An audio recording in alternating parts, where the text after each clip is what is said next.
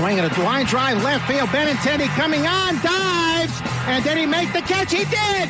He got it. Here we go. It's time to party. Right here. 3 2. He crushed it. It's a grand slam. Swing and a miss. Strike three. It's over.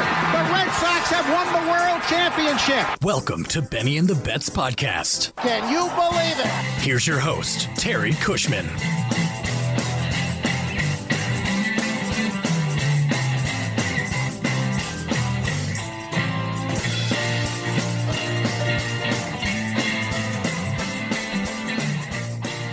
For baseball fans across Red Sox Nation, MLB fans from around the league, and the Yankees fans who can't get enough of hating us, welcome to another episode of the Benny and the Bets podcast covering the Boston Red Sox.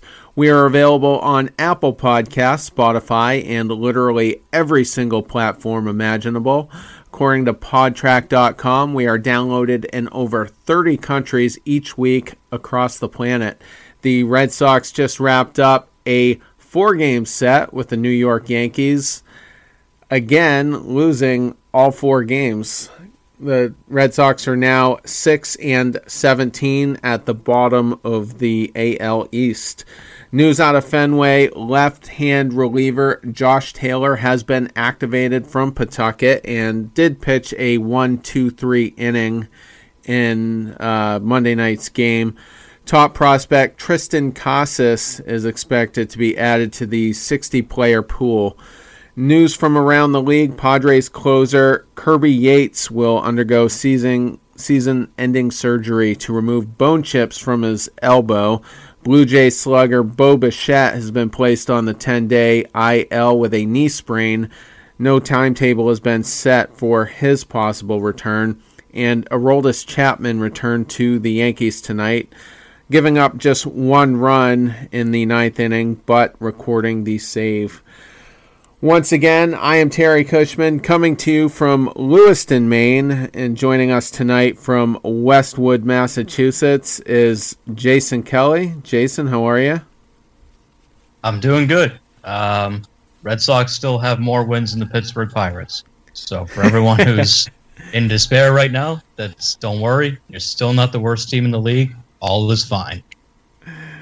Yes, next year will be better. Statistically, it has to be.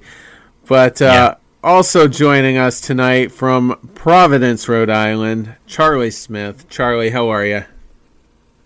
I'm doing great. Can't complain. You know, I, uh, I I sat through another one of those, and I was just praying for a rainout after five innings. Uh, but like Jason said, we have more wins than the Pirates do, so could be worse.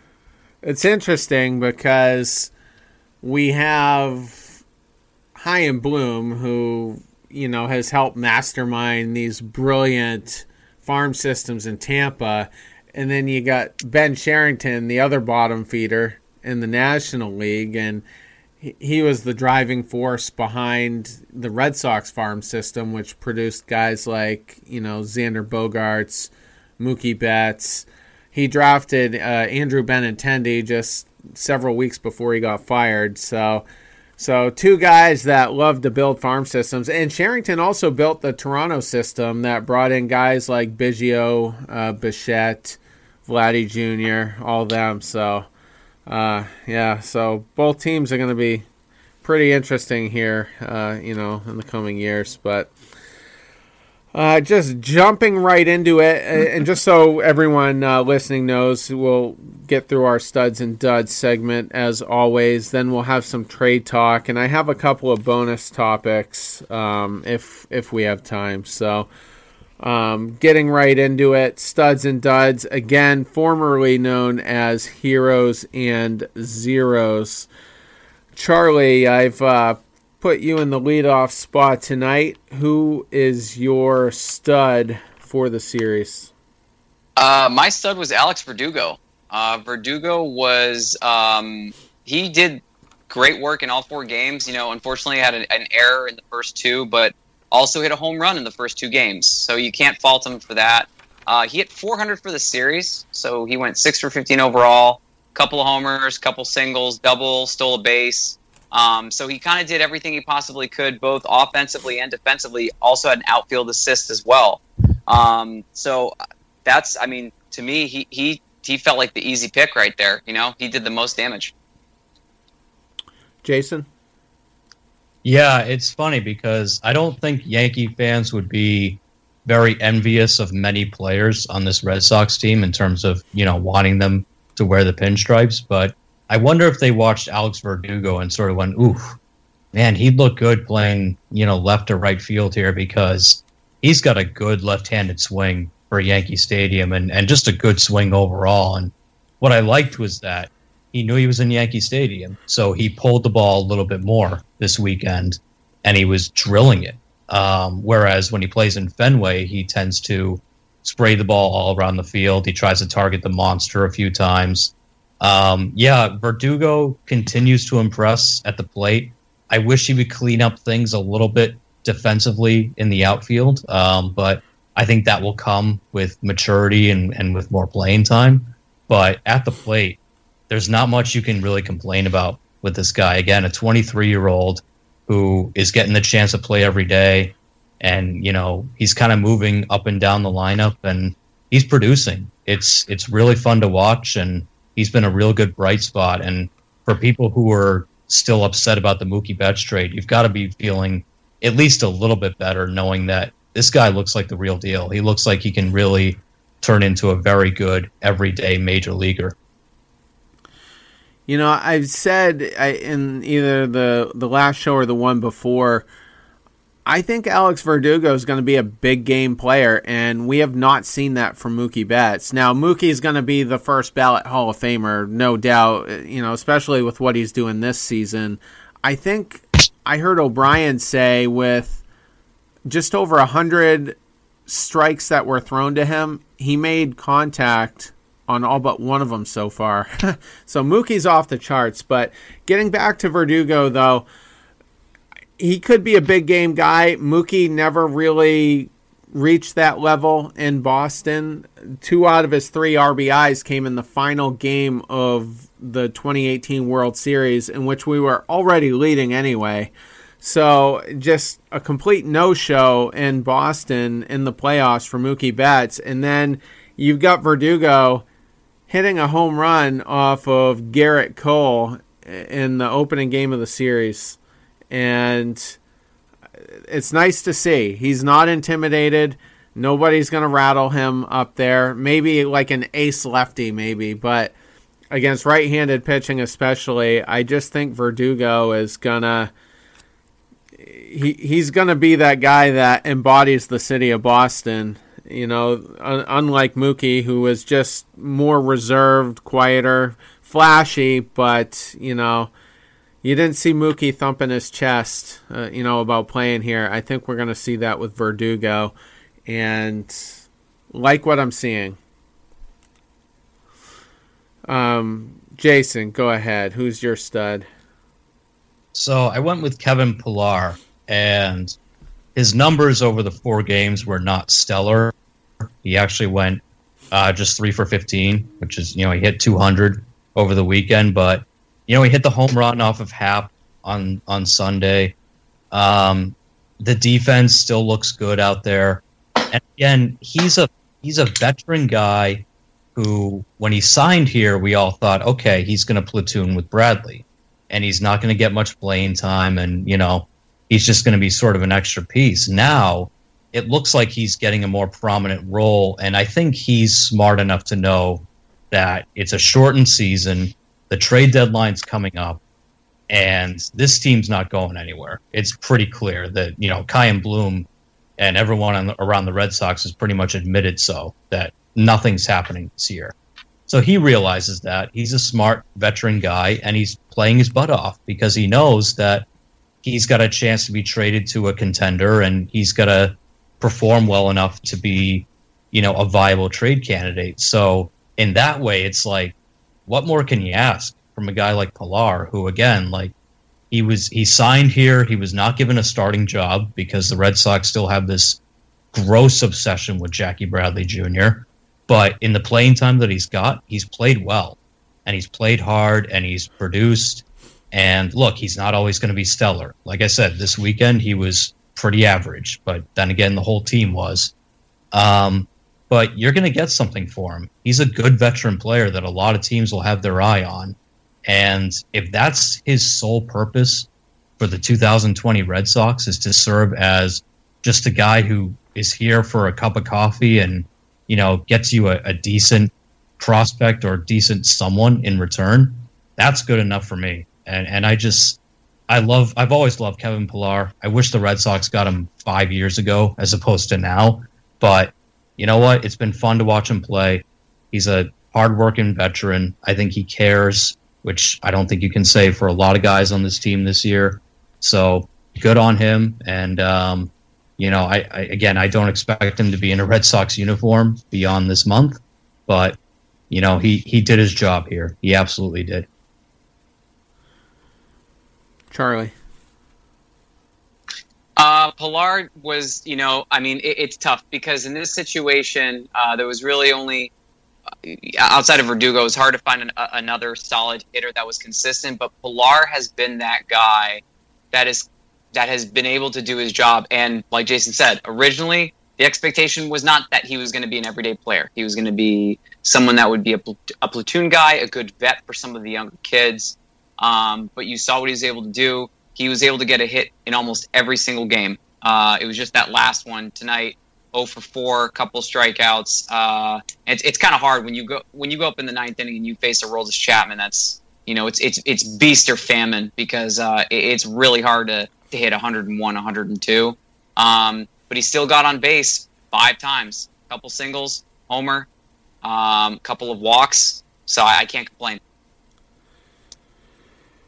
Like Jason said, I, I, love the fact that he's a gamer. You know, I, I almost feel bad that the Red Sox even signed him because hmm. he's the guy who's you know trying the hardest. Not that some of them aren't, but but you know, really grinding, really wants to win, and it's just not working out, you know, all around him. And and pitching's obviously been a, glaring issue for us, but I just, yeah, I, I, like him, and I think he would have been a lot more fun to have in a, in a competitive season. I think he he's probably going to get traded, but we don't have a ton of outfield depth. And if we're not going to bring back Jackie Bradley next year, and I I'd be shocked if we did, I think Pillar could could come back in the winter if if he's willing to. Mean, maybe he won't want to after the way things went, but you know, if they can pitch it to him, like, listen, we're we're gonna have a better rotation. Bullpen should be stout come back. We're we're going to win a lot of games, and you're going to be a big part of it. I'd love to see him in back in Boston next year if uh, you know if it could work out because it's not going to cost a lot to to sign him to a one year deal. He's probably going to be a career, you know, one year deal guy anyway. I mean, I think he's in his early 30s as it is, but I like him a lot. So uh, my stud for the series. I didn't think I was going to go this route, but uh, I may as well. I went with Ryan Weber, who was pretty stout in one appearance where he went three innings, gave up two hits, no earned runs, didn't walk anybody, only struck out one, but still got the job done and uh, you know that was after Mazza, you know, got tattooed, uh, you know, by four earned runs. So this is an interesting role for Weber because he wasn't thriving as a starter. He looked good in middle relief here, and this middle relief appearance is coming off of a six inning uh, middle relief appearance with the um, Tampa Bay Rays, in which he went six innings, only gave up one run. So, in both long relief appearances, is what I should really be calling it, he's only given up one run in nine innings. So, this is kind of something that I hope they tinker with. with an eye towards next year. And, you know, because maybe we have something. Maybe we do have a guy who every third game can give you, you know, two or three innings. And we'll see. everybody likes Weber. Everybody wants to see him succeed. And it's not going to be as a starter. So, you know, maybe this is the role for him, is what I'm getting at. Yeah, it could definitely be interesting. Um, he's had you know mixed results. Um, it's uh, it, it's tough when you see a guy like him have to to struggle the first couple couple times out. He he went out three innings uh, the first three starts he had and was not able to get the job done. And like you mentioned, he comes in relief against Tampa Bay, one run on five hits, six innings, great job, and then comes out does three innings of work against the Yankees, another divisional opponent, allows two hits. So allowing one run on seven hits in nine innings, five strikeouts, a 1.0 ERA in the last two games played. Yeah, I'll take that. His ERA dropped almost in half. If uh, if the Red Sox continue to insist on doing this opener bullpen game stuff, Ryan Weber should be your bulk guy. He shouldn't be the guy who starts the game. He should be the guy that comes in in the second or third inning and pitches those middle innings. Um, I think it's just a better role for him. I can't really explain why. Um, Pete Abraham actually had a pretty good tweet uh, over the weekend where he, he put out the stats that Ryan Weber has a 3.8 ERA in 71 career innings as a reliever, and his ERA in 61 innings as a starter is 6.06. So that's a three run difference between just starting the game and coming in as a reliever. Now, granted, that's a little bit skewed because sometimes you come in as a reliever, you only pitch one inning. Sometimes you come in and you pitch three, like he did on Sunday. But I think Weber is a guy that you bring him in after, you know, again, if they still want to do this opener stuff, which I'm totally against, but if they want to do it, Weber is a good bulk guy. Bring him in, have him pitch two, three innings, and then get him the hell out of there. Um, he still has some value in that regard. I think this year, given how just anemic the pitching staff is, I think that's his role. And yeah, it, you know, he was great on Sunday. He kept you in that game. You lost, you know, what, what was it? Four to two was the final score. So you know, it could have been eight to two if they brought in any of these other bums out of the bullpen. So yeah, he was really good, and I would be curious to see how he does if they sort of put him into that role going forward as just the guy who comes in after the opener. I wonder if his his numbers would vastly improve if they did that. It you know it, it remains to be seen, and I, I think I think what might help Weber is the fact that maybe he is going out there for one inning, and if he's feeling it, you know, maybe the second inning happens, and if he's still feeling it, maybe the third inning happens. I just feel like he's better off in, in a role that's more situational than a defined role. Like, okay, we're starting you, and we're hoping to get three or four innings. I think that's bad for him. I, I just think the the long relief mindset might be the way to go, and I, I think he can thrive off of that. Yeah, in, in a weird way, you almost have to treat Weber as a knuckleballer because he throws so softly, anyways. That and just like knuckleballers, like you said, Terry, he either has it or he doesn't.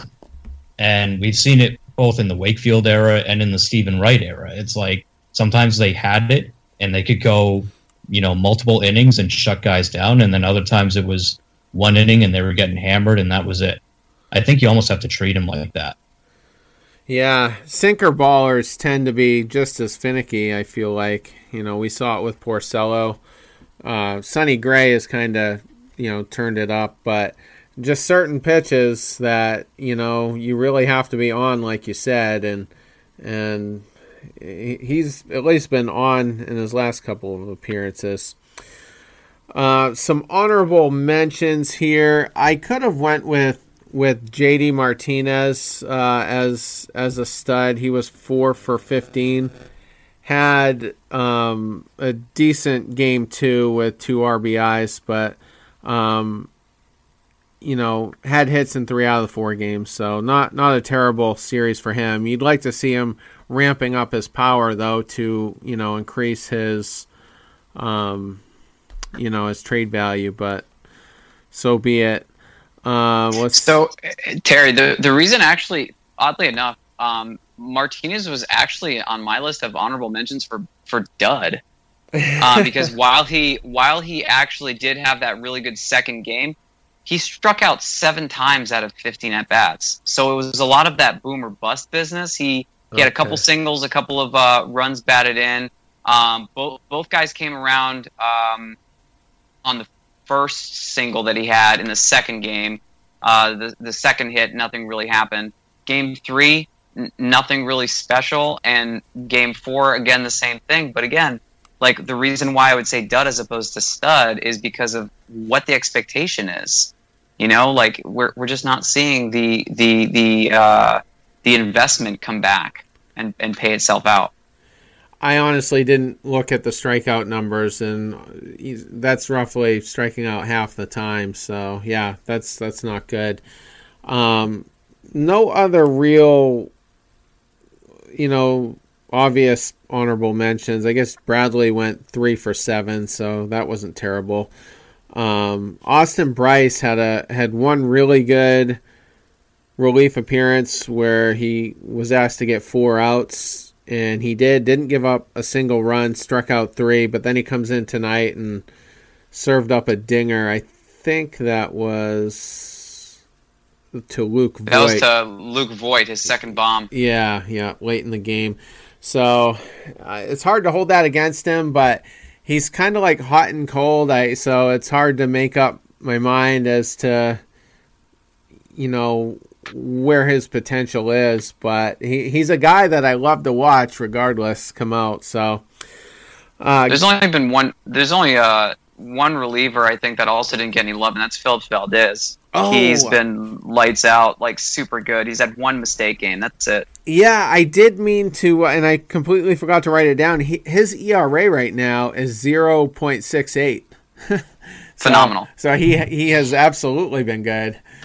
Yeah, yeah. So another guy, they don't put him in high leverage typically. So, um, you know, I'd like to see a little bit more of that, but but we're you know we're we're usually getting buried early, so you know those opportunities are few and far between. Oh, and I, I guess I should also mention Josh Taylor come back tonight and had a one two three inning.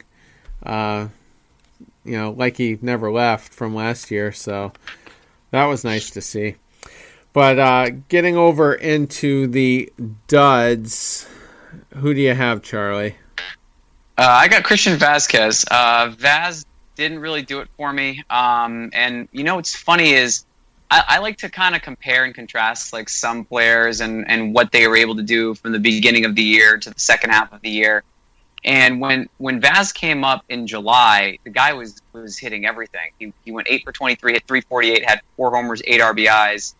Since then, he's been lethargic to hitting the baseball. I mean, his batting average has fallen in half. He's eight for his last 47 prior to tonight's action, where he was uh, able to get a couple of hits. So um, after everything's said and done, 10 for 50. So he's still hitting 200.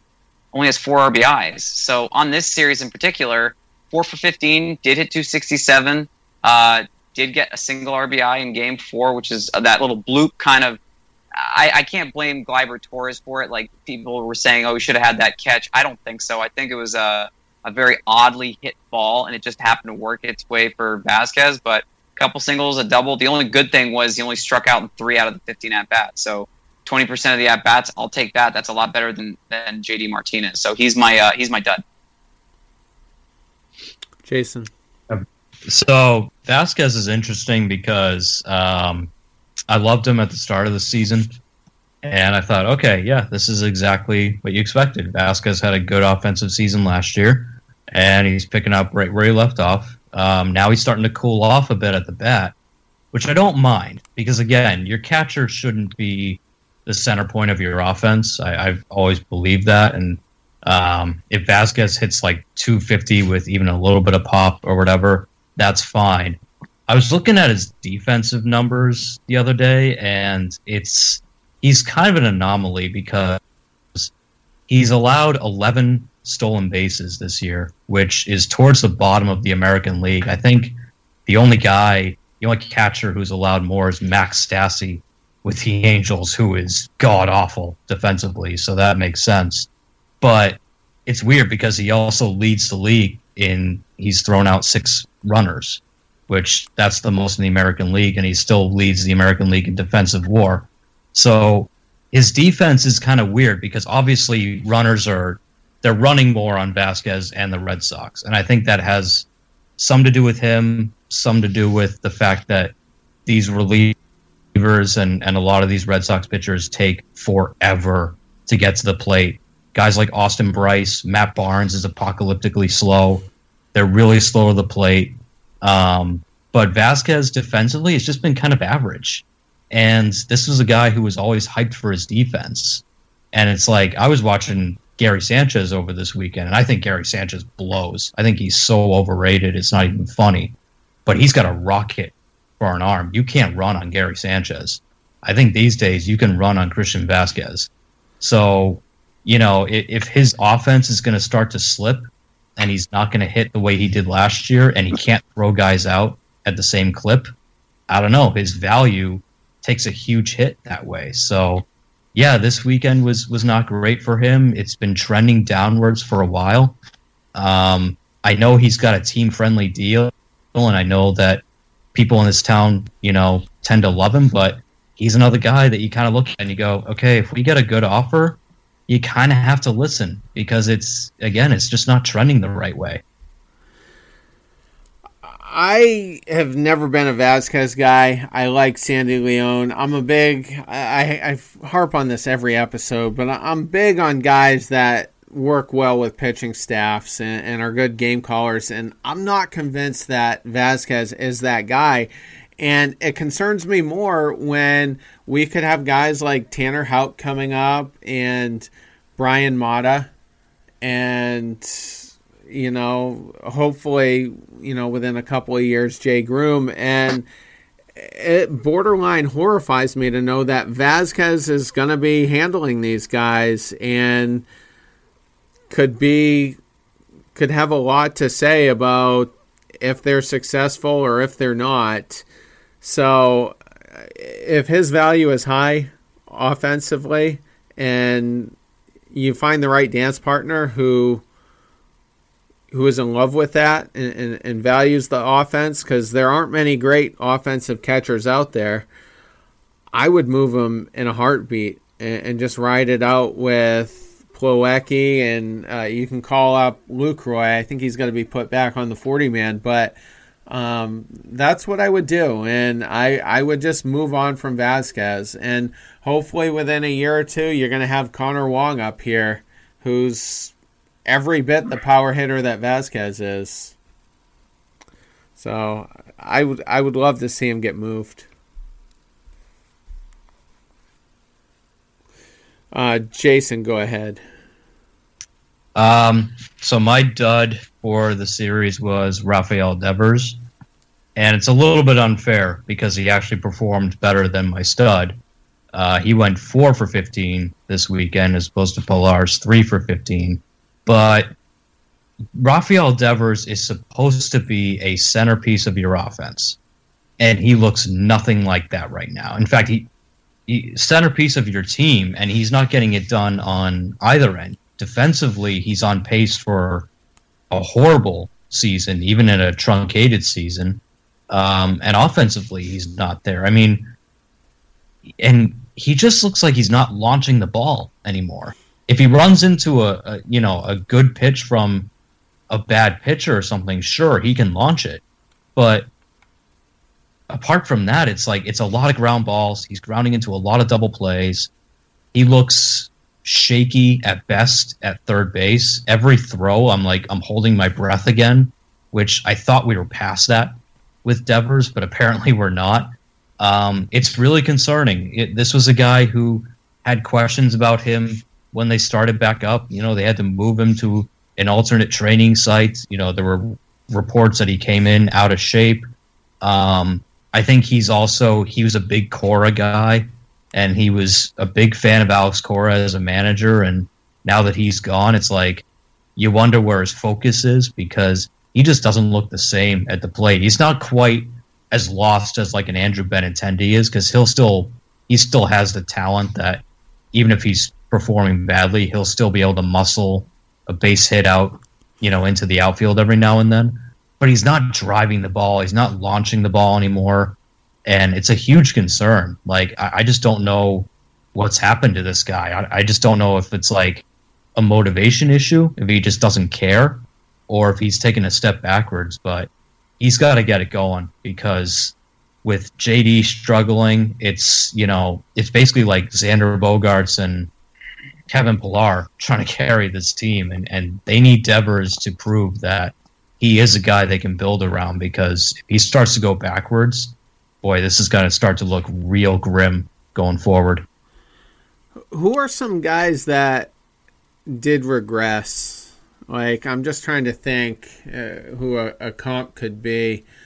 Um, you know, Middlebrooks was way too short. You know, Devers is you know been relevant way longer than Middlebrooks was, but I I just the thing I I feel with him is this is like the whole pandemic is probably not ideal you know, he probably can't be guided the way that he needs to. The the team just isn't firing on all cylinders, so maybe he's not getting enough focus because they're too concerned about other areas of the team. He was, you know, him and Cora were really close. It was kind of a big brother little brother situation, maybe even a father son situation, but you know, he, he played really well for Cora and made leaps and bounds offensively and defensively over the course of 2019 and and played pretty well. I mean, he struggled all of of 2018 but seemed to get it together in the month of September and and kind of you know played a role in, in in the month of October and uh, so I mean we've seen him do it, and I'm concerned as well. But if we have a normal year next year, I just I'm not too pessimistic that they won't figure it out. And who do we have that can play third? Because Casas is primarily a first baseman, isn't he? He is, yeah. I think Dalbec play third. He could. yeah, he yeah. can. Yeah. Yeah, that's probably about it. It's probably just Dalbec. I don't know if Chavis could could do it, you know, over the course of a spring training. I think he he did see a little bit of time there in the minors, but uh, none, you know, since being in Boston. So but th- that might be something they have to look at. Maybe maybe he plays first if JD opts out, and I'm 90% sure he will uh, if he's not even traded before then. Um, then maybe he's your DH. Like there's nothing wrong with having a career DH. we were fine with David Ortiz, and I see a lot of David Ortiz in Devers b- because Devers has been clutch in the past he won't quite reach the you know the mythic level that Ortiz did in the postseason, but I think he's could potentially be the next best thing.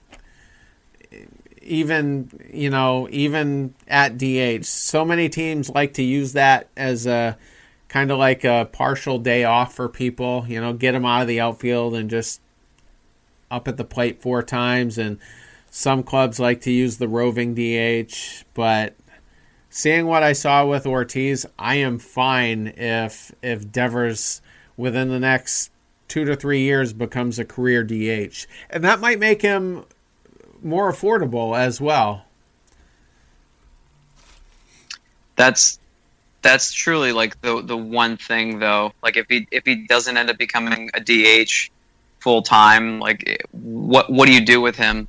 Uh, because Jason brought up some really, really good points because he did respond well with Alex Cora, and it's been a complete 180 for not only him but so many other players on the team. They just don't. They they, they just don't. They aren't they aren't seeming to click as as well as we know that they can. I don't want to say that last year was a fluke year for all of these guys. That's just not possible. So there's just something that's just not clicking, and I don't know if it's mental, if it's physical, um, but whatever it is, we, we just we got to get back on the right page because this is just not. This doesn't feel like Boston Red Sox baseball. I feel like the protocols are, are messing with some of these guys, and I, I think Devers is is one of those guys that's having a hard time with it.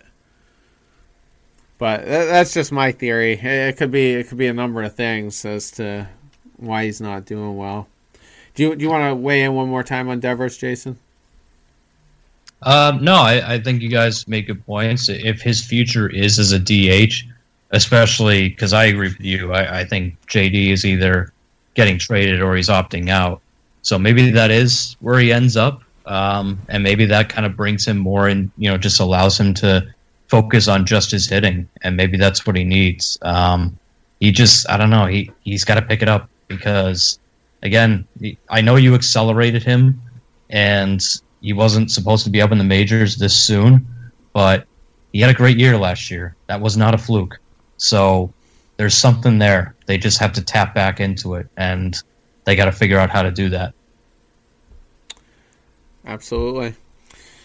My dud for this series is Brandon Workman. Hasn't looked good his last two or three times out. Uh, only appeared once in this series. Uh, gave up three hits, two earned runs, walked one, didn't record a strikeout, and didn't couldn't even get out of the inning. They had to bring in Marcus Walden to to finish it. And that's especially frustrating here because he's one of our biggest trade chips and his value is going to drop if eh, you know if he doesn't start showing better command and and having those one two three innings that we saw him have last year so it's a little discouraging and I hope he either figures it out or they trade him fast, and then he's another team's problem. But you know, and if you want to talk flukes, I think last year might have been a fluke for for Workman because to me he's a very serviceable seventh inning guy on just about any club, and for him to do what he did in the ninth inning last year.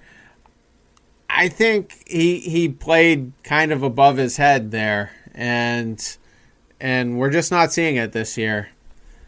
So I just, I, you know, I, we'll, we're going to talk trades here in the next segment, but, um, but I, I just, I hope the team acquiring him knows exactly what to do with him, you know, so that, you know, he'll be able to help them, you know, in, in the best possible way.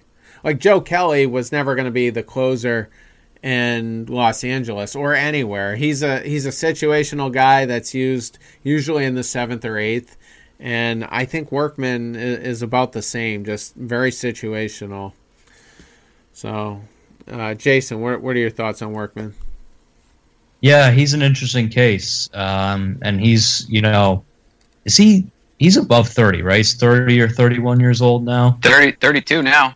Thirty-two. Wow. So this is yeah, a guy that his yeah. birthday was a couple days ago. His birthday was uh, the first game of the series. Oh well, that's, happy birthday to him. That's when uh, he pitched. I think it was the first. he pitched that uh, game. Oh, he pitched the day after his birthday then, because oh, the okay. first day of the series was the four. Was it the fourteenth? When was it? Hold on, I gotta look back. 14, 15. Yeah, yeah. So he his birthday was the day before. Okay. Okay. So yeah, he's 32 years old now. He's bounced between being a starter to a reliever to being injured, and he kind of just struck gold last year and had his best career year, uh, kind of just being the de facto closer. Um, but it's it's not looking good. And like you said, Terry, this is a guy that should have been one of our better trade chips because again, because of his age and because of the fact that the Red Sox really don't need to invest in him long term.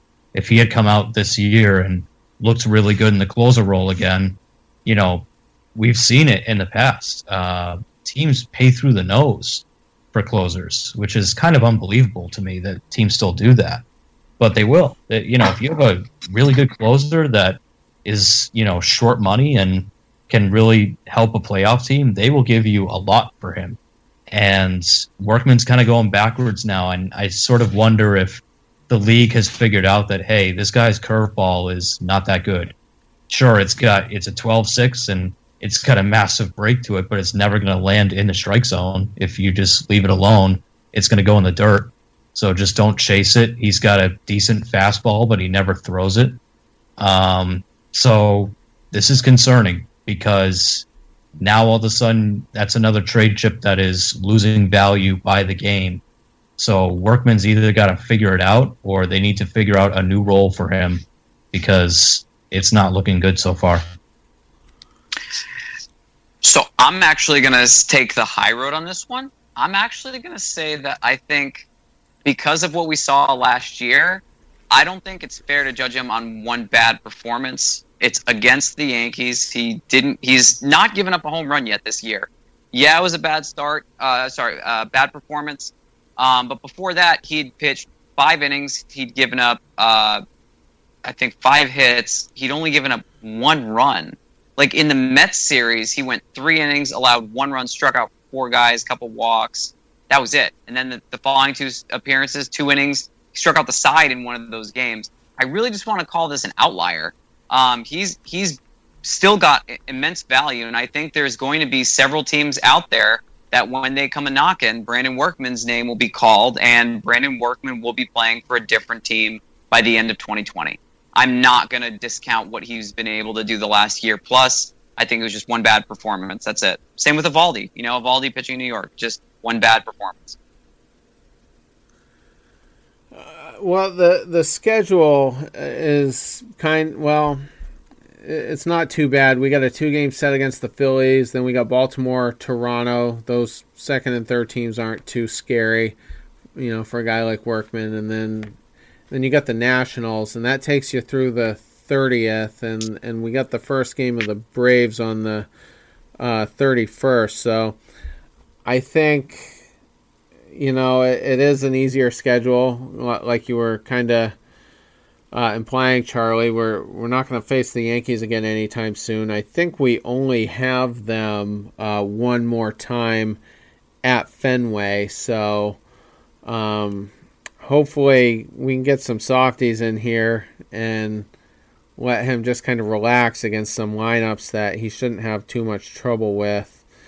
But mm-hmm. yeah, I mean, this was you know, this was really, he's had one other not so great game, which was his second appearance. He gave up an earned run in that one with two walks. That was against the Mets. So, um, yeah, I mean, we'll, we'll see. He makes me nervous though. He didn't look great against the the Rays um, either. Um, that was on uh, that was his last appearance against the Rays. So, um, yeah. So we'll, we'll see. We're gonna get into him here in a minute. Actually, you know what? We're basically in that segment. Hey, I got one question though before we do talk some trades here. Um, I keep hearing this. They there's talk uh, amongst the the local beat writers that maybe Darwinzon Hernandez will be converted into a starter. And that kind of horrifies me. Like, I think he settled into that role last year into the late innings in the bullpen. He had like an insane 14 strikeouts per nine, you know, which is like Kimbrel in his prime, you know, type strikeouts. And, you know, he's a two pitch guy, and I'm just I don't want him to be the next Daniel Bard. You know, I, I think they ought to just leave him in the you know in, in, the eighth inning. Maybe he might be the ninth inning guy going forward. Who knows? I mean, he's got the potential to be. But what would you guys like to see with him? Don't don't mess with it. Don't break it. Keep it going as is. Let him be the reliever. Uh, you don't want to you don't want to break it. I mean, if it ends up being Daniel Bard all over again, that's going to be a more disastrous kind of oh crap. Now we have to pick up the pieces from this one um, because this is someone that he he just throws fire. Like there's there's literally like smoke after every baseball he throws. It would be devastatingly terrible if something bad were to happen to him or he were to get the yips and just lose it and and almost not be able to be what we've been able to see so far. Yeah, I agree. Don't mess with it. Um, don't don't give him the Daniel Bard treatment. Uh, this guy wasn't even a good starter in the minor leagues. The only year that he pitched well as a starter in the minor leagues was 2018, and that was in high A. So that counts for nothing, essentially. Um, last year, he made 12 starts between double A and triple A, and his ERA was over five. So I don't think he's a starter. He looks good as a reliever. He still has some polishing to do, but he's 23 years old, so you got plenty of time to do that. I would much rather them groom him as a reliever. And I just I hate this mentality of the Red Sox know that their starting pitching depth is really not that good. So now they're going to start taking young guys who started a little bit and they're going to go, okay, we'll just turn them into starters. That's not how you regrow. That's not how you grow your farm system. It's not how you do it. It's because they're going to screw this kid up. They're going to screw him up and he's never going to be the same. It happened with Daniel Bard. It's happened with plenty of pitchers in the past. I don't want them messing with him. Just leave him as a reliever. Let him excel in that role. And who knows? Maybe he becomes your next closer. Maybe if he really figures something out as a reliever, you know, maybe now you've got your own left-handed closer to come in in the ninth inning uh, to replace Workman or or whatever. So I agree. Don't mess with him. He's never been that good of a starter to begin with. There's no need to do it. Yeah, and if you do ruin him, you're going to have to go out and get a borderline stud reliever anyway. You not only do you lose him, but you you're going to have to replace him, and I I just think you're it's just really dangerous. So. Um, anyway, so we're going to get into a segment now where we're going to discuss five, basically the five most likely Red Sox trade candidates. Last episode, we put a percentage on the likelihood of them being traded. This episode, we're actually going to we're going to list off some landing spots, and we each have two landing spots for each of these guys. So I'm guessing we might have, you know, some duplicates in here, but but uh, I just think it'll be a fun little segment, and we'll we'll see who ends up where and who nails it. You know, over the course of the next couple of weeks. Charlie, do you want to do you want to just quarterback this segment? Yeah, for sure. So um, we had a couple landing spots for you know just for this exercise for fun. I think some of it's going to be a reality. There may be not not every player will get moved, but the first player on our list, uh, we have Jackie Bradley Jr. So, Jason, I'm going to actually hand this off to you and see what you think for two potential trade teams that might go for Jackie Bradley. So when when I looked at Jackie Bradley, immediately when I when I assess his trade value, I look at him as okay, he's a fourth outfielder. He's an extra guy. I don't think any team is going to trade for him and plug him in as an everyday player. Maybe as a platoon guy, but that's about it. I look at him as a fourth outfielder, and there's two teams I think that make sense. One is the Colorado Rockies. The Rockies have a big gap in center field. They need, you know, an extra outfielder out there, especially since Coors is a big ballpark. So that would suit a guy like Bradley because he can cover a lot of ground out there. Um, my only issue with the Rockies is that they already have a lot of left-handed hitters in that lineup with Daniel Murphy, with David Dahl, um, guys like that. So I don't know if they'll want to add another left-handed bat to the lineup. A big part of this is because Ian Desmond opted out. He was supposed to be a big right-handed bat for them, who was going to see some time in the outfield, and obviously he's not there. So they might go for Bradley just because of his defense and as an extra guy. The other team I looked at was the Oakland Athletics, who are 16 and 6. They're leading the AL West right now. Um, and they could always use an extra outfielder. And again, Oakland is a huge ballpark. So you want a guy like Jackie Bradley patrolling the outfield out there. Now they've got Ramon Laureano, Laureano, sorry, who's a really good center fielder. So it's not like they would need extra defense necessarily, but they could put Bradley in right or left field, or they could platoon those two, or or do something like that. Again, with a ballpark like Oakland, as big as it is, it doesn't hurt to have a guy who can cover a lot of ground and patrol center field out there. So those are the two teams that I think they've got the room for them. They're contending, and again, he's just going to be a fourth guy. He's not going to be an everyday player, and, and I think that those are two teams that would at least take a flyer on him and see how it works out. Yeah, I think you, you bring up some really good points, and I'm really happy that you mentioned uh, the Desmond opt out because that was going to be one thing that I was going to mention as that was one of your teams. Uh, great, great input. Uh, Kush, who do you have? I had a hard time. This is was probably the hardest uh, candidate where I, you know, I just couldn't find necessarily uh, obvious fits. I uh, one team that I think could potentially value him is the uh, Philadelphia Phillies. Um, you know they're a, little bit banged up, you know, in the, in their outfield, and I just think you know he, he slots in really good as as a fourth outfielder. You know, having uh, potentially McCutchen on one side of it, and and you know Bradley probably in center Harper's mostly playing right, isn't he? I he would, is, yeah. I would guess, yeah. So I just think that would be a decent alignment uh, for the Phillies. And another one that I kind of took a look at uh, was the Chicago Cubs. They don't really have a great outfield. I mean, the the Heyward contract has has been an albatross, although he is a good uh, defensive outfielder. Um, he could be a late inning guy to come in for Kyle Schwarber, who I don't think is is strong defensively. And there's a little bit of familiarity there because Epstein was in Boston when Bradley was drafted. So uh, those are just two potential fits that that I could see him going to.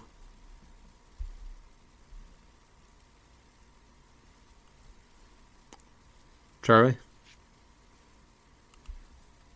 Did we lose him? Uh, he's it's either on mute or or we lost him. oh. Uh, not uh, yeah, he's showing on mute right now. Oh, okay. Yeah, now he's unmuted. Charlie, what's going on?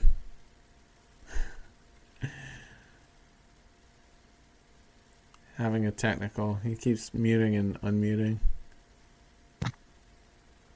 You know what? Let's uh, let's just try to bring him back up.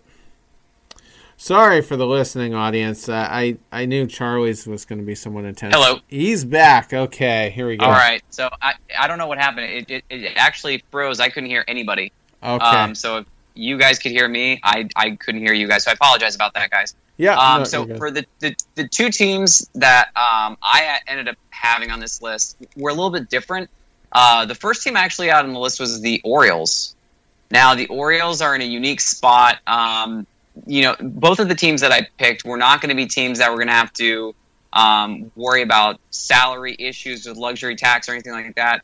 The Orioles I found to be an interesting option just because when the Orioles visit the Red Sox, they're not going to have to worry about finding someone that can man the very unique situation of Fenway Park. Um, on top of the fact that you're adding another defensive glove to Anthony Santander, who's absolutely destroying it. Austin Hays is not the answer right now. Uh, it's his third year. He has not shown us what he can do um, as far as like offense and, and defense. You're not going to get a better glove than Jackie Bradley. So to me, I, I figured this couldn't hurt. Uh, for depth, this would be a good a good option for them. And not to mention, come playoff time, JBJ hits a lot of clutch hits, and this could be good for the Orioles. They haven't really had any stroke of luck, and maybe this is just the player that they, they need. The return is going to be little, maybe medium. You might get like a pick out of it, um, but it doesn't affect the Orioles because this would offer them uh, a fourth outfielder spot, similar to what uh, Jason was saying, um, and it couldn't hurt. The other team that I had on the list was actually the Milwaukee Brewers. And the reason why I was thinking Milwaukee on this is because Avisail Garcia is not getting it done. Um, and then as far as like offense is going, it's kind of a wash. I think he's had one home run, but defensively, you have the better glove with um, JBJ. They're only three games out of first place, and it wouldn't be um, a, a, crazy thing to see um, him go to Milwaukee. Uh, defensive runs is going to be a statistic that's going to be measured when you look at somebody like JBJ. Um, I don't think it's just going to be adding him, though. I think they're also going to add um, an arm to their rotation as well. But they're also way below the luxury tax threshold. Jackie Bradley's a free agent at the end of the year, so they're not going to have to give a major haul to get him. I mean, I don't think. Those, those are the two teams that I had. Yeah, we uh we just gave what six different teams, so that's uh which is really cool. There's a wide mm-hmm. market really cool. for him, you know, if if if a team wants a defensive upgrade for sure. Yeah, so so that was the first guy that we had on the list. The second one that we had on the list was actually Kevin Pillar. Uh, Kevin Pillar is um, was scheduled to make 4.5 million this year. Uh, after his adjusted salary, he's only making a little over 1.5 million. So uh, Jason, if you want to hit it off. Sure. Uh, Pillar, I looked at sort of similar to Bradley, but a little different because I think Pillar is not a guy who is just a fourth outfielder, just an extra piece. He's a guy who can actually play every day, I think. Um, so the one team I had in common between those two was the Rockies again, because like I mentioned before with Bradley, the Rockies have a very left-handed heavy lineup. So they could use another right-handed bat, especially going up against guys like Kershaw and the other strong left-handers in the NL West. Um, they could use a guy like Pillar to really help them there. You know, I know Pillar had a good year with the Giants last year when he played in the NL West there. Um, so I like the Rockies for him. Again, you know, still shows that he's got the range and the defense to play a big center field. And I think his bat fits really well in that lineup. The other team for Pillar, you mentioned it just now, is the Milwaukee Brewers. Uh, Lorenzo Cain opted out, so he's gone. They've been kind of shuffling some pieces in that outfield. Uh, they moved Garcia to center field, and Avisail Garcia should be playing a corner outfield, not center field. He doesn't have the range to play out there. He's too big and bulky of a guy. Um, I know Brian Braun is seeing some time in the outfield, which they never want because Braun's defense is pretty much gone these days. So I think Pillar would be a good fit there. They can move Garcia back to left, put Braun back at the DH spot since they have that now. Keep Yelich in right. And again, Milwaukee has a lot of left-handed hitters: Yelich, Justin Smoak, Eric Sogard, Omar Narvaez. So Kevin Pillar would be a nice balance out there. So I think Milwaukee would be a really good fit for him too. Really nice. That's solid. I like that. Um, I like that we had a lot of the same teams for both of these outfielders. I think that says that we're all on the same page about teams that could really use them. Um, that's pretty sweet. Good, good input. Uh, Terry, who do you have? Uh, my first choice for them would be the Cleveland Indians. They notoriously have just never really had a good outfield in the Francona era. And I mean, you, you look at their primary starters right now Domingo Santana, Delino DeShields Jr., Tyler Naquin. I think I think Pillar could potentially be a, a, even an offensive upgrade over all these guys, and I think I think Francona would would love to have a, a, player like Pillar in his outfield. I can't remember if A Rod A Rod made a bunch of dumbass remarks, but I think he was comparing Pillar a little bit to Johnny Damon in a way. Uh, you know, they can impact a game similarly. And I just feel like you know maybe maybe the Indians would be a good landing spot for him, and he's not going to command a huge haul, and so he, he's probably you know attainable for them. Uh, my second team is the Atlanta Braves. They kind of missed out on on uh, Yasiel Puig because he tested positive for, for COVID 19 so early. Nick Markakis did come back, but you've got Acuna out with a wrist injury right now. He's on the, the 10 day DL. And I just, you know, Pillar would be a good insurance policy for that team. Ozuna, Acuna, and Markakis are definitely three outfielders that could more than hold their own, you know, in, in big games. But I think, you know, I think having Pillar uh, there would be good. You know, Ender Inciarte, I, I think, isn't quite as great of a, um, you know, isn't as good offensively anyway. He's a good defender. Uh, Adam Duvall, has, you know, has been a strikeout machine most of his career. You know, with with Cincinnati before landing in Atlanta. So I don't know. I, I just see that team as a as a potential fit. Yeah, it could it could be interesting there too. Um, and and that's the beauty of it is this is such a unique year. There there are teams that people probably didn't think were going to be relevant that are actually doing really well. So uh, for Kevin Pillar, the first team that I had in the list was actually the Philadelphia Phillies. Um, in this situation, similar to what Jason said, like this is someone who has now proven that he does not need to just be a platoon player. He could take everyday work. And Pillar to Philly makes sense to me um, in center field because their current center fielder, uh, Adam, I think it's Haseley, uh, not really doing that much. Um, and it can't hurt. This is already someone that's had some experience in the National League playing with the Giants for a little bit. Uh, he's also familiar with the Eastern um, Division just because of his time in Toronto. He knows he knows the Phillies pretty well.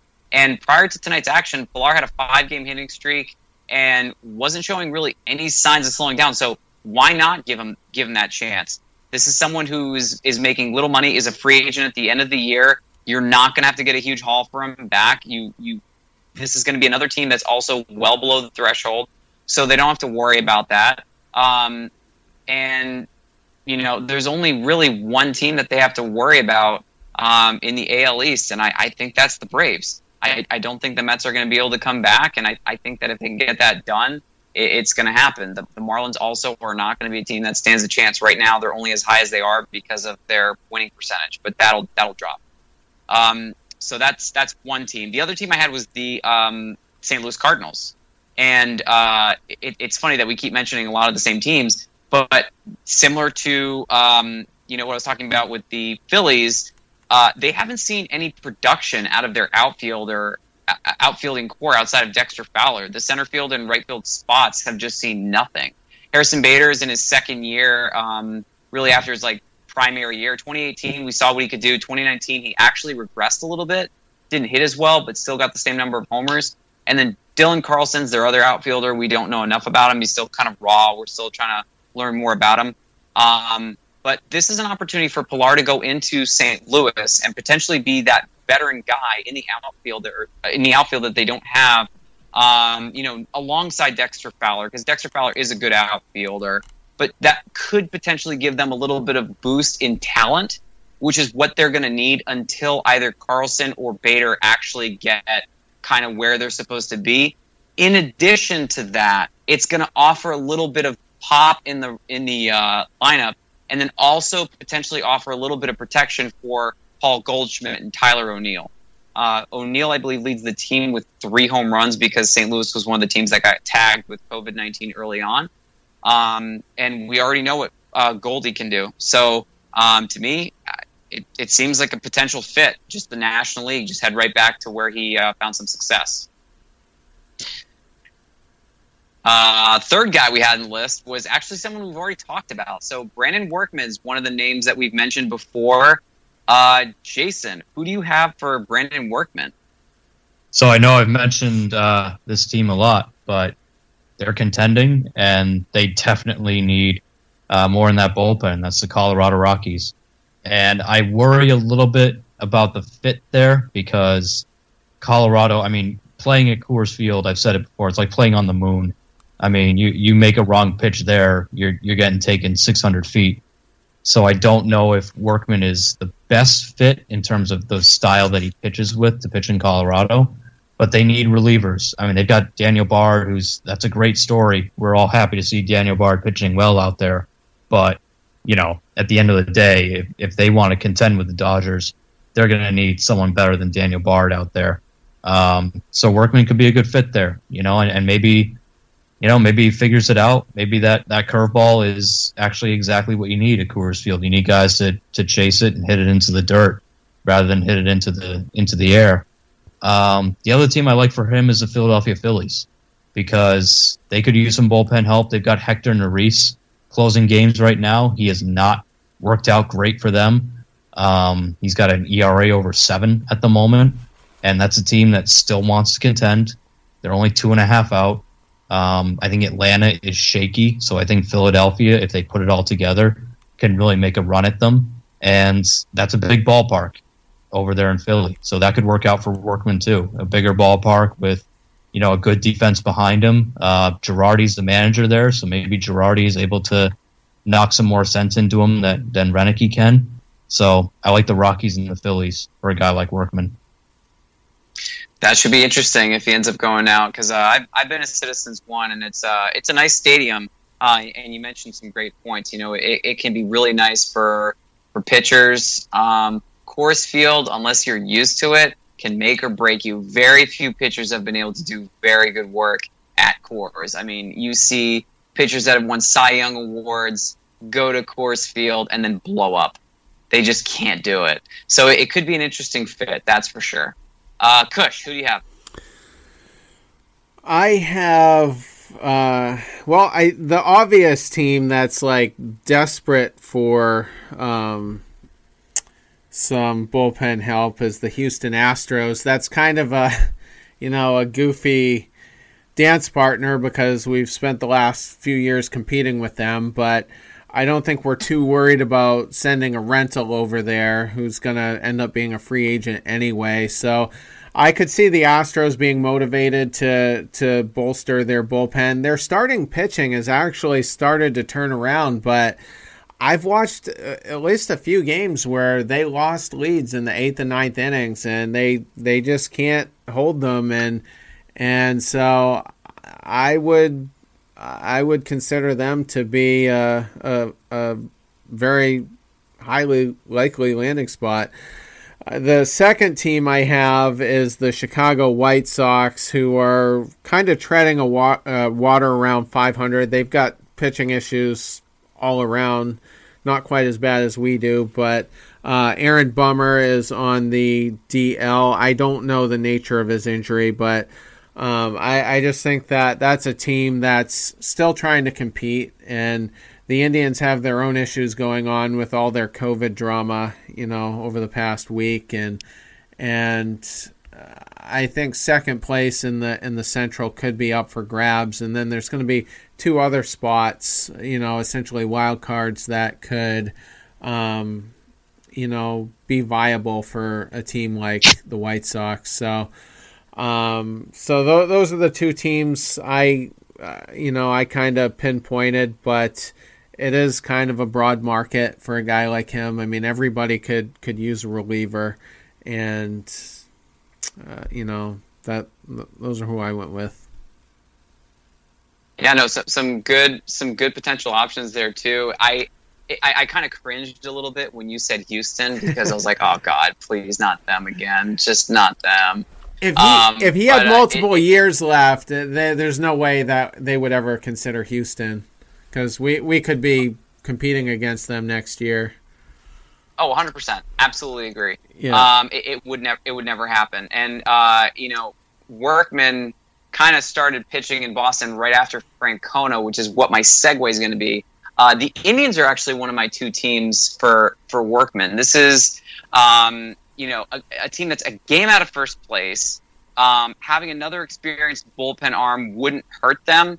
Uh, but the Indians right now currently are without two starters, and Brandon Workman has experience as a starter and a long reliever, which could be interesting. Um, he's not going to challenge Brad Hand for the closer role, but if something were to happen to Brad Hand, insert Brandon Workman because he already has the experience and he could get it done. Um, and that's only that's only if you need to because Cam Hill's already in that uh, in that bullpen and he's doing a great job relieving uh, to help preserving that lead. I would imagine a prospect would have to come over like a decent like a mid level one to get that done um, because he's again this year 3.5 million was his salary. He's making one point almost 1.3 million this year on the adjusted salary. Uh, the other team I had on this is another team in the AL East, uh, the Tampa Bay Rays.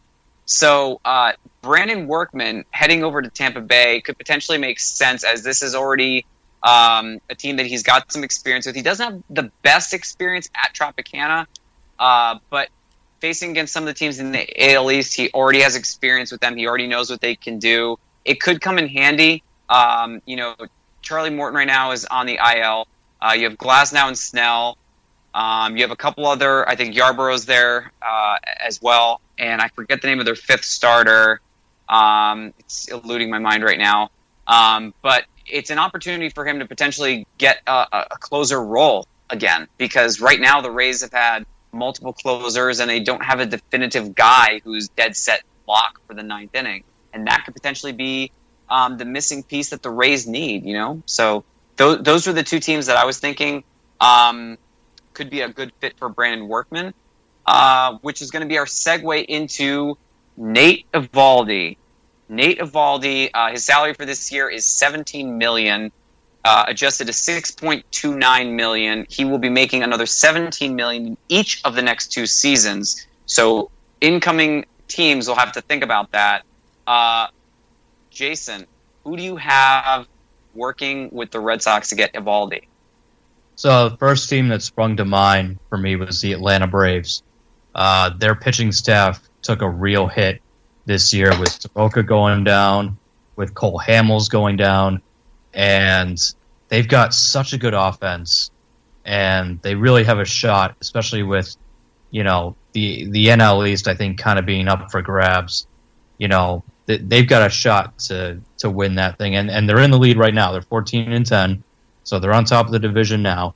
Um, but they need help in that rotation because they've been calling up guys from their minor league system who are getting crushed and they're just not ready. And they need a veteran starter to come in and kind of stabilize things there. So they could go for Nathan Eovaldi. Now, the money could be an issue. Um, I don't know if they're going to want to take on that kind of salary, uh, even though it is only a couple more years, but that's a big number. So Atlanta is going to have to really think about is Nathan Eovaldi a difference maker? If we bring him in, is that going to secure us a division and give us a deep playoff run? But just because the the amount of holes they have in that rotation, and they've got such a good team around it, it would make sense there. Um, the other team I had for him was the Cleveland Indians, who also their rotation has also taken a hit with them having to send guys home for not behaving themselves. You know, Clevinger and and Plesac uh, getting sent home so, you know, and that's a team that can still contend. Again, they've got the talent around them.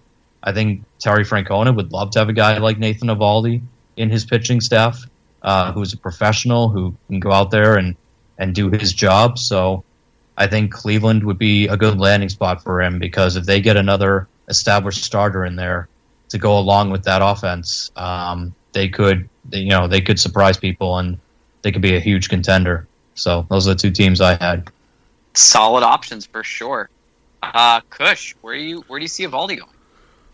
I think potentially the Milwaukee Brewers. That that was a popular team for some of uh, the earlier candidates that we talked about uh, offensively, but that's a team that could always use another starting pitcher. You know, it seems like they're kind of patchworking things together, but one of their strengths is they have a very good pitching program and they seem to be able to turn guys around. We saw what they did with Wade Miley and you know who then went to Houston and you know continued to pitch well under their program which is also you know one of the best in the league but I just I just think the the Brewers are are a good landing spot. They don't have a great farm system, but it, you know Eovaldi's not the type of guy that's gonna command a huge haul. I mean, he did just give up eight runs to the Yankees, so I don't know that, um, you know, uh, e- even though their farm system isn't great, I, I still think they uh, would be a very good dance partner.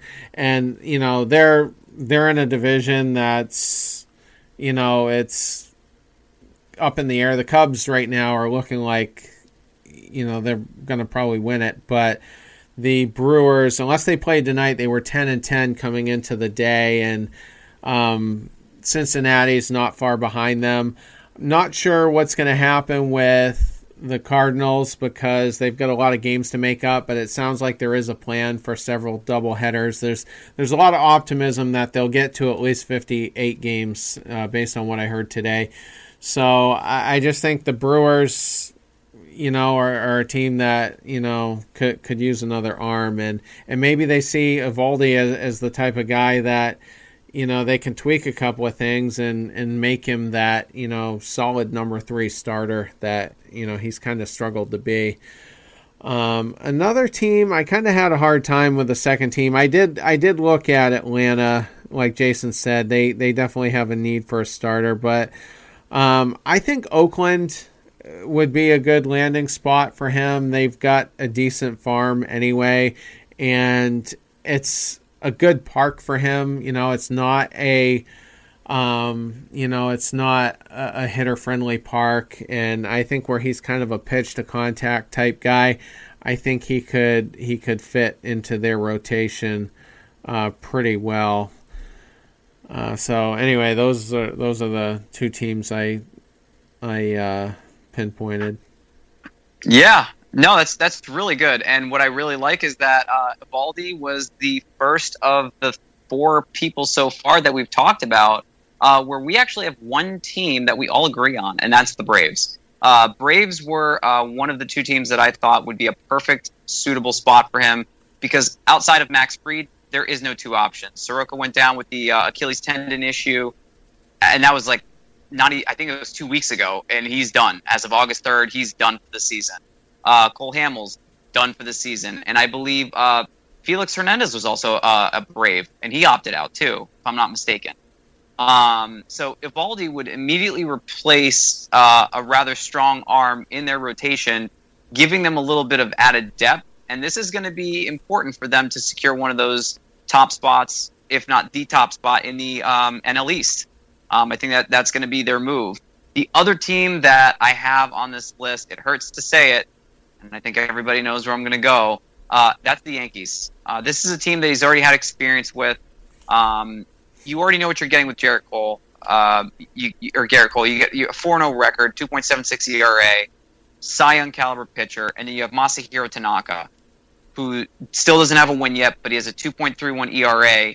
There isn't a good three option in New York. You really need to have three good pitchers in order to really do well in the playoffs because Paxton can't be trusted. Montgomery isn't consistent enough. He's had one good start. And J.A. Happ, LOL, bro. We already know what he is. And only the Red, like a decent starting pitcher. It was the first time he was able to get into the sixth inning in 2020. Like, joke. So you insert Eovaldi into the three slot, Paxton Montgomery into the four five slot. Don't look as ugly as they do in the three four slot. And then you can put J.A. Happ in a long relief role or mop up role if you need to. Um, New York's, you know, they don't care about money. Um, I'm sure they want to not spend as much, so maybe the, the, the Red Sox would have to eat some of that money up. Maybe they do something similar to the David Price contract, but because they're eating up some of that money, um, or perhaps a majority of it, maybe that means that a couple more prospects will come through the uh, through the pipeline, which would be good um, for the Red Sox and potentially you know, for the Yankees because they're getting a third starter. Maybe this is what puts them over the edge and wins them their first title in over 10 years. So, Eovaldi, um, there's going to be a lot of suitors, I think, for Eovaldi. There's going to be a couple surprises, I'm sure. Uh, the last one is, is the gem of the Red Sox. So, we have a one JD Martinez who's making 23.75 million this year, prorated down to 8.8 million. Um, he is signed through 2022 with a couple of options, making an additional $38.75 million as a DH, potential right fielder. Uh, Jason, why don't you kick it off with our last guy? Sure. Uh, first team I had for JD Martinez was the Oakland Athletics. And I know that would be a little bit of a different move for them. They don't typically go for big money guys, but they're on top of the AL West right now. And their DH the last few days, I just looked at it just for the hell of it. Um, they had Khris Davis DHing one day. And by the way, he's hitting 149. So looks like his uh, his bat is starting to decline pretty quickly. And then they had something called Vimael Machin, who served as DH. I don't know who that is. He's hitting 100 on the season. Um, this is a team that could use some offense. They could absolutely use some offense. They could use another big bat in that lineup. I mean, imagine a combination of you know Chapman, Matt Olson, and JD Martinez. That would be a pretty good middle of the order for a team that is looking to dismantle the Houston Astros in the AL West. Um, so I think that that would be a good spot for him. The other team I had was the Chicago Cubs, who, yeah, like the Oakland Athletics, they've been struggling to try and figure out who's going to be their DH. Um, they've tried Victor Caratini a few times. They've been moving Kris Bryant over there just to give him a day off, but they really don't have a guy that you know they can slot in as a as a full time DH. And you know they've made moves like that before. They did it last year when they went out and got Castellanos, and he helped them out a lot. And you know they're on top of their division too right now. They could definitely use some more offense. Again, that combination. You put Martinez in there with like Bryant and Rizzo and Javi Baez, that's a nasty lineup. And you know, and and he could even play the outfield too, especially at Wrigley because it's such a small field. That wouldn't really be a challenge for him.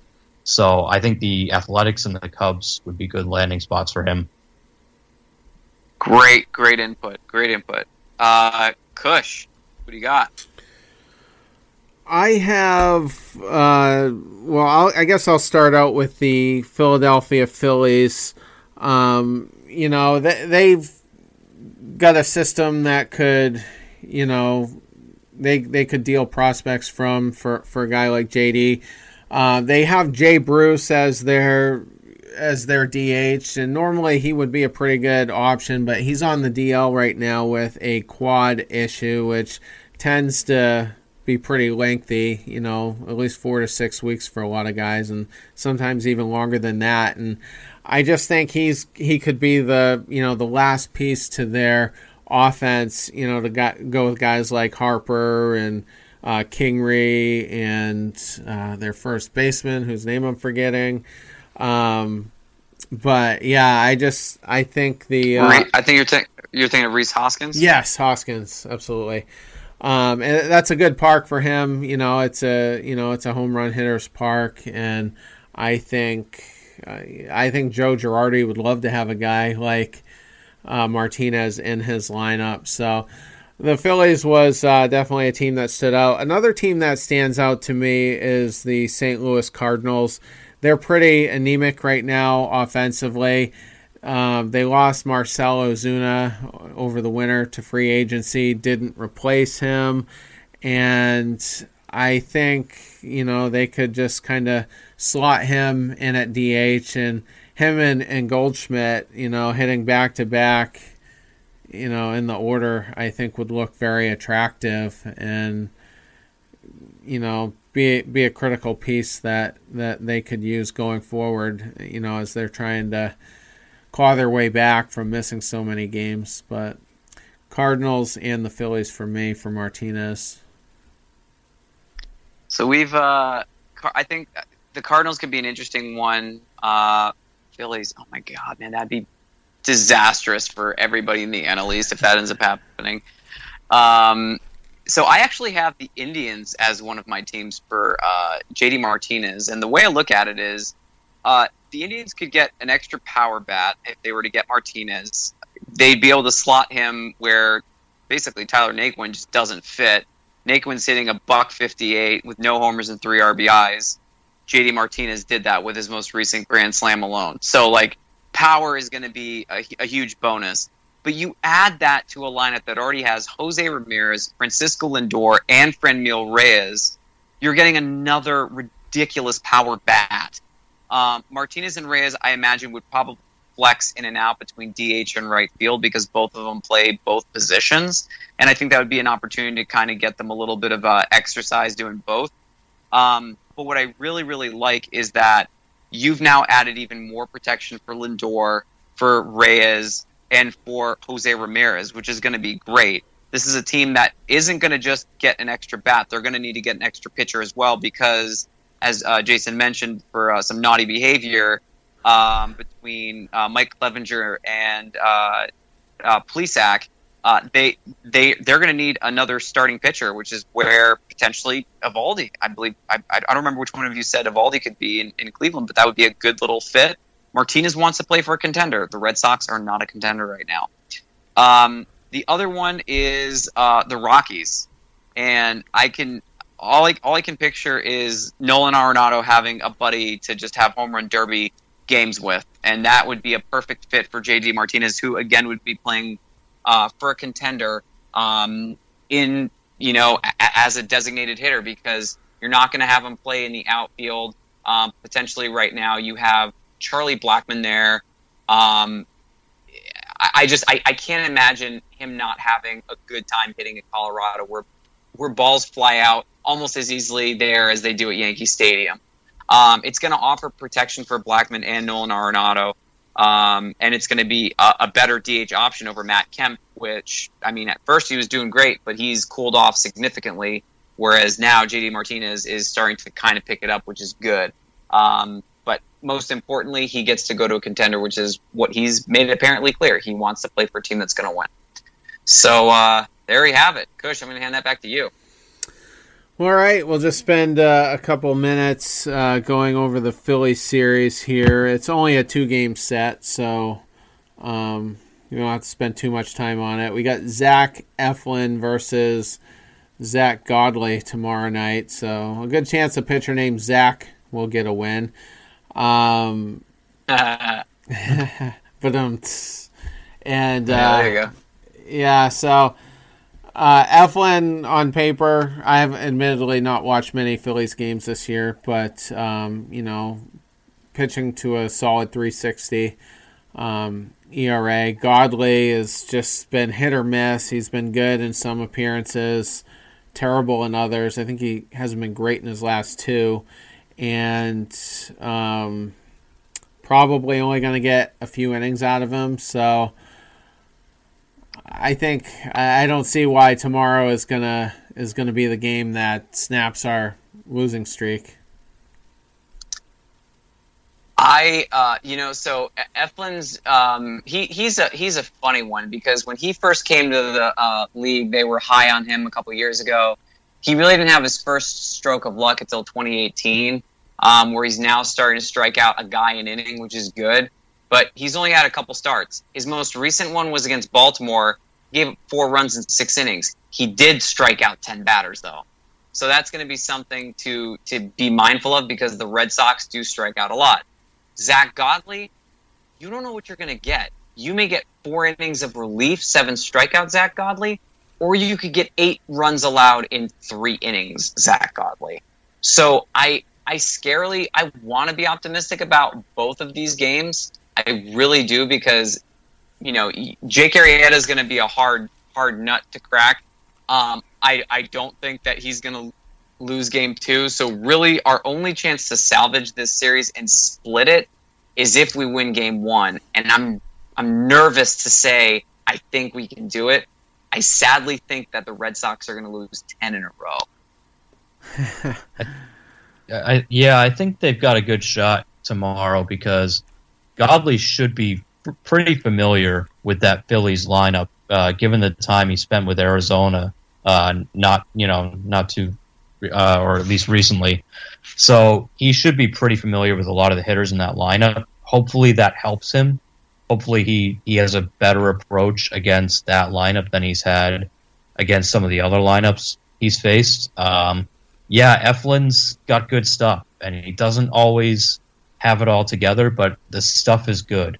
And I worry about the Red Sox offense, the way it's been trending lately, that I feel like they're going to run into a guy like Eflin who does have that kind of stuff, and they're just going to you know see JD Martinez flailing away up there, you know the way he was against Gerrit Cole. So we'll see. Uh, Godley might surprise you because again he he should be familiar with that lineup. So uh, we'll see.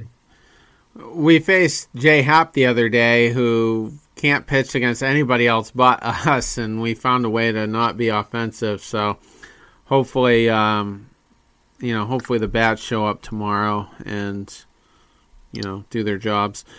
Um, second uh, matchup here: uh, Jake Arrieta versus Kyle Hart.